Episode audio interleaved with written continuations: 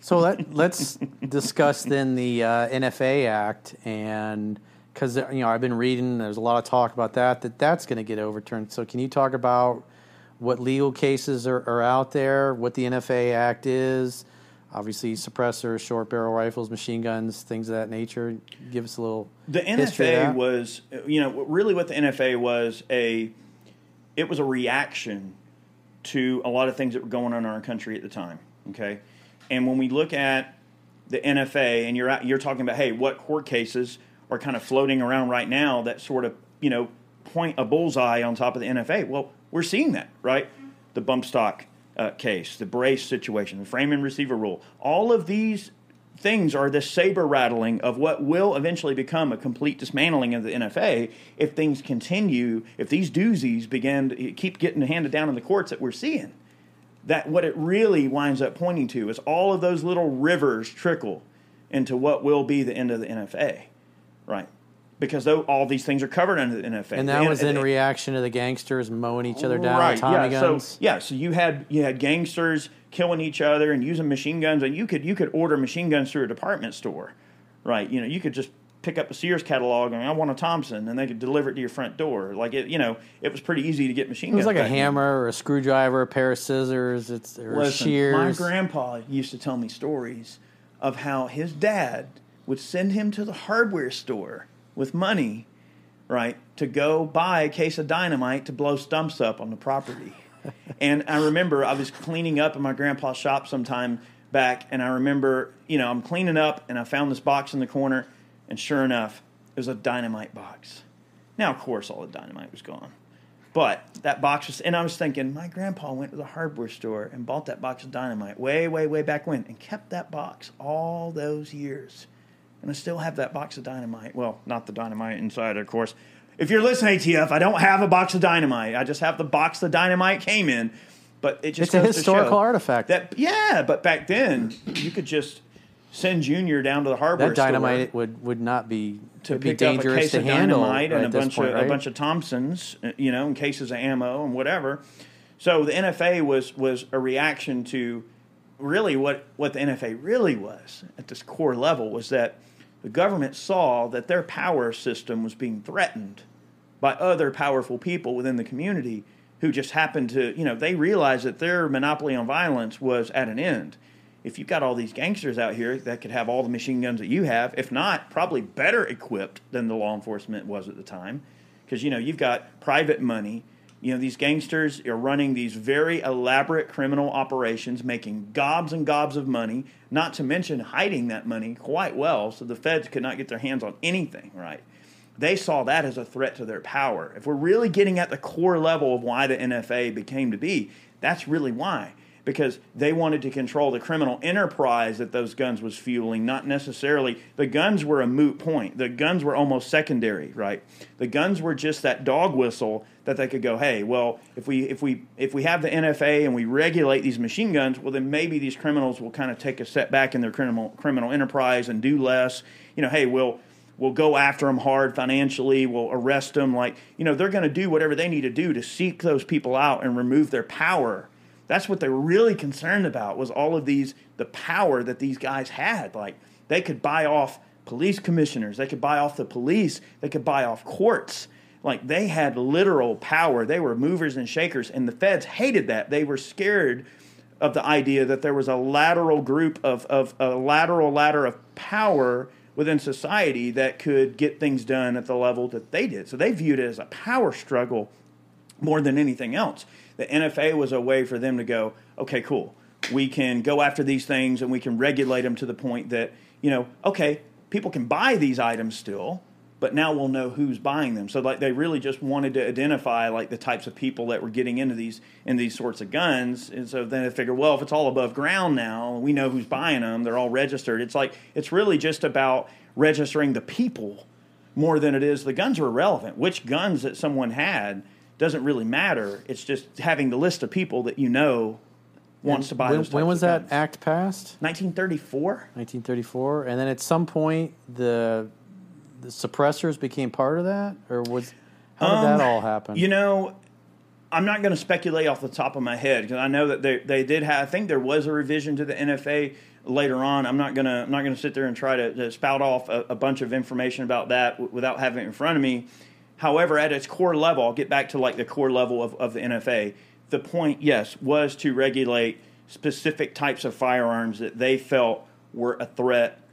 They, of course, say, oh, a threat to people. Now, is that to say that these guns that were being used in crimes, okay, if you're at the bank minding your own business and some criminal comes in and robs a bank and sprays a machine gun, I mean, I'm sure that's kind of dangerous. Like, you don't want to have an innocent bystander get hurt. And I'm sure there's plenty of situations where people were blown up or shot or hurt by these criminal activity and things that were going on. So they viewed it as a public interest for them to try to do something to have a more regulation on these types of items for what they viewed as public good or public safety. Of course, they're always going to say in the guise of public safety. Yeah, we're going to protect you. Short-barreled shotguns, short-barreled rifles of certain lengths, machine guns and automatic sawed-off shotguns. And those are all the kind of things they were encountering in these organized crime and things like that.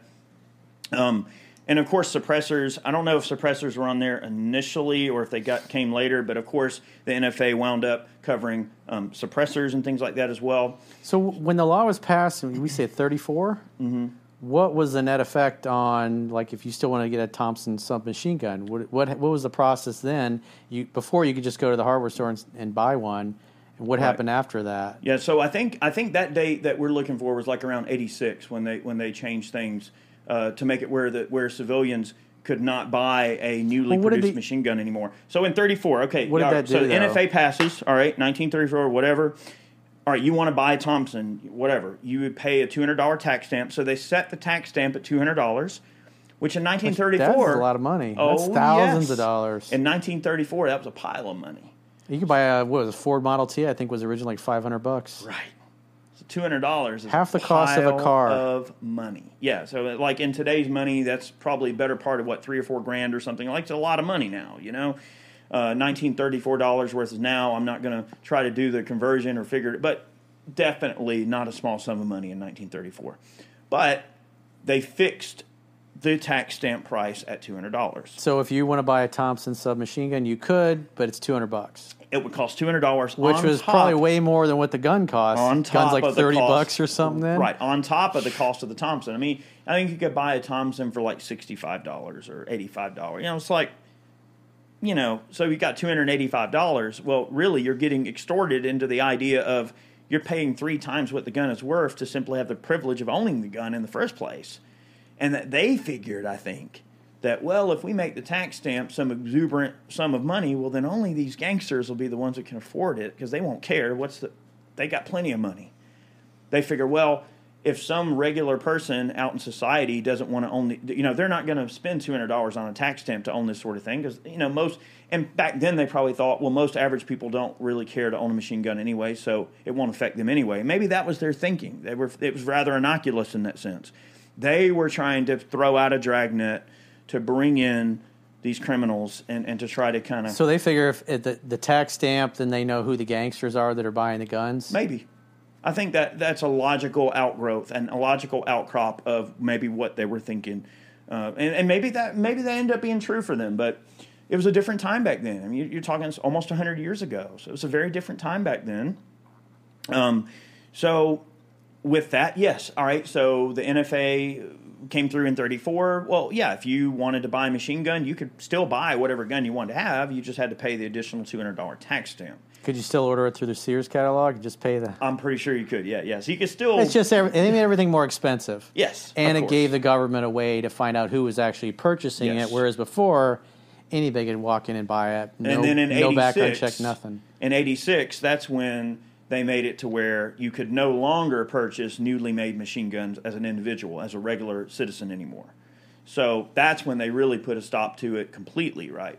So now anything that was made before 86 is a transferable machine gun that was on the registry that, between 34 and 86, whatever was on that registry, they're in private hands, they're in collections, people have the tax stamp, they have the gun, whatever, and there's a finite amount of them. Right? There's never going to be any more made, right? So if, let's say, for instance, in 86 if they wouldn't have said, okay, no more newly manufactured machine guns for civilians. Like, you can't pay the $200 tax stamp and buy a machine gun anymore and just have it registered. That was simply was not good enough for them. They're like, no, we won't allow any new ones. Only previously registered ones are able to be transferred. So now we have what's called like the transferable pool, or like what we call a transferable machine gun. So anything made before or made from 34 to 86 in that time frame that was registered is transferable.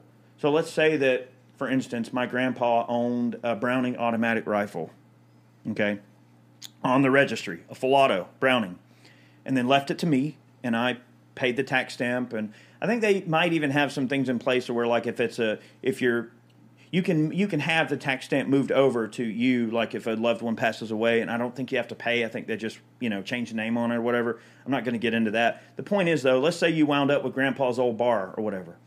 Well, he might have paid, $100 for that thing back in the day or something and registered it like he was supposed to or whatever.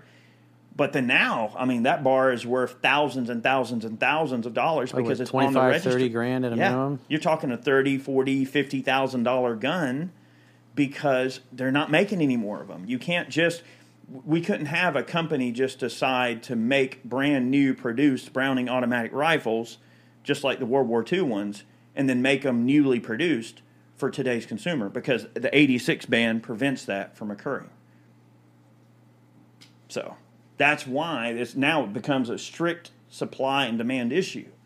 There are so many. There are only so many. So in 86, it was Congress passed a law that said no more new machine guns. You can only own ones that are pre-1986 that are registered with us already. Right. In 68, they had the Gun Control Act, and then 86, that was like the crime bill that prevented that.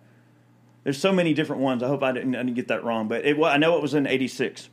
So the point is that, like in 86. That's 100 years of infringements.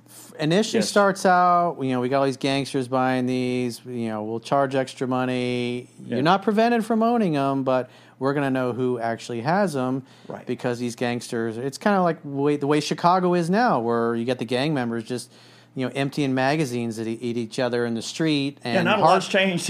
Hitting each other sometimes, but more often than not, hitting some kid that's playing with Legos in their bedroom because the bullet goes through the window or the wall or whatever. That's right. So it winds up being a supply and demand issue. So if, let's say I'm just going to use this number. This isn't a real number, but let's say there's 100 Browning automatic rifles on the registry. Then that means that there's only going to be 100 ever. Like, that's it. Whatever's on the registry is there. So in terms of the NFA, that's why NFA items are so expensive. That's why you see M16s that are $50,000. You see, MAC-10, like a MAC-10 machine gun that should only be a $500 gun. Like, literally, it shouldn't cost over $1,000. They're cheap to make. Yeah, they're $10,000, $12,000, $15,000, depending on the condition, for a gun that is not even worth the grand. But it's supply and demand because there's only so many on the registry. It's a finite commodity with an unlimited demand. So that's why that transferable pool is so valuable and continues to be valuable. And here's the thing. There's a subset of gun owners out there that own a lot of transferable machine guns that don't want the laws to change. Because if the laws change and all this is opened back up, well, now their collections aren't going to be worth anything. Yep. If you can newly produce all these guns and people can just simply pay a $200 tax stamp and just on top of the cost of the normal gun – for instance, a Colt Sporter, like an XM-177 or an M4, let's just say an M4 Colt, like a regular old Colt. To make that gun full auto and make it a machine gun versus a semi-auto is like $35 worth of extra parts and maybe an extra, 45 minutes worth of machine time to cut the pocket. That's just a matter of programming the CNC to... to cut the correct pocket and to drill the correct hole, but like it's no more expensive to put the auto series. It's like a marginal amount of money more to make it a machine gun than it is to make it a semi-auto, right? And they cost the same. So if the NFA didn't exist, you would be able to go into a gun store and buy a 14-inch barrel Colt M4 with an auto sear in it for $1,000. Machine gun, and that's the way it should be. So interesting. I believe strongly in the ability of civilians to be able to have whatever firearms the military has. When we look at the Second Amendment, to keep and bear arms right? When we look at, you know, when we look at that right, and when we say a well-regulated militia, right? People go, oh, well, it means regulated. It means that we should have laws that regulate these items. That's what they mean. But that's not true. To regulate means to keep in order, to keep in good repair, to keep ready. The constitutional language, regulate, means to keep in order. Like if I take my scope and I adjust my scope to hit where I want it to hit, I am regulating that optic. That's what the language means. Well-regulated means well-kept, in order, ready, capable. That's what it means. And people have somehow gotten it all spun up to go, oh, they always go back to that, well, a militia means it should only be the military. But that's not true. Who are the militia? The militia is every able-bodied person that can carry a damn gun. I think it was Patrick Henry. He said, who are the militia? The militia are, in fact, the people themselves and include all men capable of bearing arms. That's right. The idea was that when the you know, because we're a constitutional republic of 50 individual countries, and so obviously I live in Florida, Eric lives in Georgia, and so if Daddy DeSantis decided to call up the militia, all able-bodied males, and what came down in the ruling that Scalia ruled on originally, it's when you get called out for militia duty, you are expected to bring your pistols, your rifles, your cannons, or your puckle gun, which was their version of the machine gun, to your militia duty. You're supposed to be armed, safe, and competent with firearms when you show up.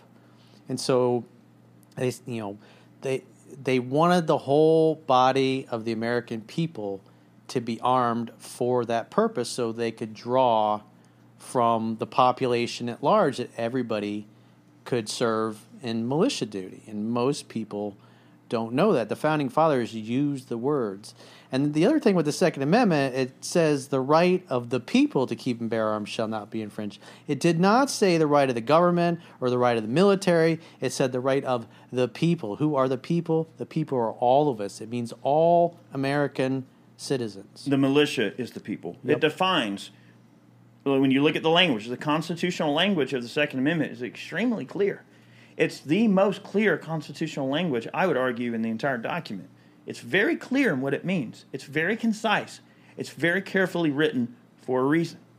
Now, if we could go in a time machine and go back, we'd probably tell them, hey, y'all need to be a little more clear, maybe. Like, let's really make this beyond a shadow of a doubt here. Like, no, you want to add this. Like, hey, there's going to be these things called machine guns. You need to probably add that. Like, hey, check this out. Like, could you imagine if George Washington back then, but they chose not to buy them or use them because they were cumbersome, they were extremely heavy, and they really weren't practical. And so it was determined that it was better to spend their money and their limited resources in pistols and rifles, or the muskets, right, if you will. Yeah, and Washington, what's crazy back then, too, is that Washington would always tell his men to load buck and ball. So a lot of people don't know this, that a lot of the troops back then would load, like, not only the musket ball, but also shot, like buckshot as well, and they called it buck and ball. And it would increase their chances of getting a hit on the enemy. So Washington would always tell his troops to load buck and ball, especially ones that were close to him, because think about it, like, it's a close-range weapon. Like, why not have more projectiles? And, that was something that was kind of like a throwback, to some of the things that they had learned fighting Indians and stuff, So they took that knowledge and, put it right back into the Revolutionary War. But it's just interesting to think that tactics will always trump equipment. And they employed good tactics. They were motivated. They were defending their land. And when we look at the spirit of the Second Amendment, it was life or death. It's like, right, if they didn't win, they were all dead. Yes. And their families would be dead as well. That's right. Because the British would come in and burn your farm down and kill your whole family. They didn't care, because to them you were rebelling against the king, which was the supreme authority, the divine right of kings, if you will. That's right. That's right.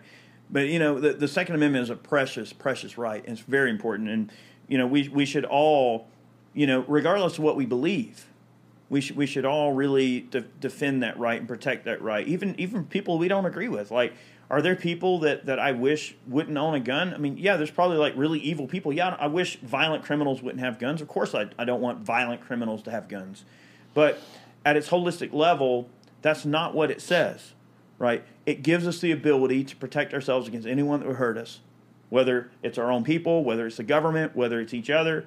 It gives everyone equal footing, an equal chance, right? The gun rights don't care if you're black or white, if you're rich or poor. Doesn't care what your place in society is. You could have a rich father. You could have a poor father. You could be anywhere in society. You could be weak. You could be strong. You could be fat. You could be skinny. And it doesn't matter. When you have a firearm, everyone's equal. And that's what the founding fathers wanted the most with the Second Amendment, is for all men to be equal. Yeah, Americans are the equals of their government. The government is just our representatives. They're supposed to represent us, not lord over us. We're not their subjects. We're not meant to be ruled. We're not their property. Right. They are equals. They're just simply our fucking clerks. And most of them are doing a pretty shitty job. I think most people would agree. I agree. They're doing an incredibly dismal job. And, you know, the Second Amendment is meant to be that check and balance that if all else fails, that's the one thing we can always lean back on. And that's a very uncomfortable conversation for people to have. They don't want to accept that their life could be uncomfortable. That the entire world that they know, it could be turned upside down. I mean, look, many of our founding fathers, Corey, died penniless, right? They lost their families in the war. They lost their friends in the war. They lost all their money, their fortunes. They gave up everything. They lost body parts and limbs and eyes, and they gave up everything, up to including their lives, for what they believed in. And when we look at that at its whole core level, you know, that founding father that might have been on their deathbed and thinking, was all this worth it? You know, losing my family, losing my farm, losing my livelihood, dying penniless. But you know what? I bet their heart was full, because they knew that what was at stake if they lost. They knew that the country they were trying to build, what was required, the sacrifices that were required. Yeah, greater than themselves. And that's who we are as people. That's who we are as a country, as Americans. We're people that value something greater than ourselves, and we've forgotten that as a society. We've really gotten away from that. We've strayed away from what made us really, really good in the first place. On purpose. That's right. Unfortunately, our elite. That's it. The Bill Gateses of the world, the Larry Finks of the world. That, you know, Bill Gates, Mr. Man Boobs himself, thinks that you know the rest of us need to live the way he wants us to live. It's like, I'm not going to trust somebody that looks like that to tell me how to live. Man. Yeah, exactly. You will eat the bugs.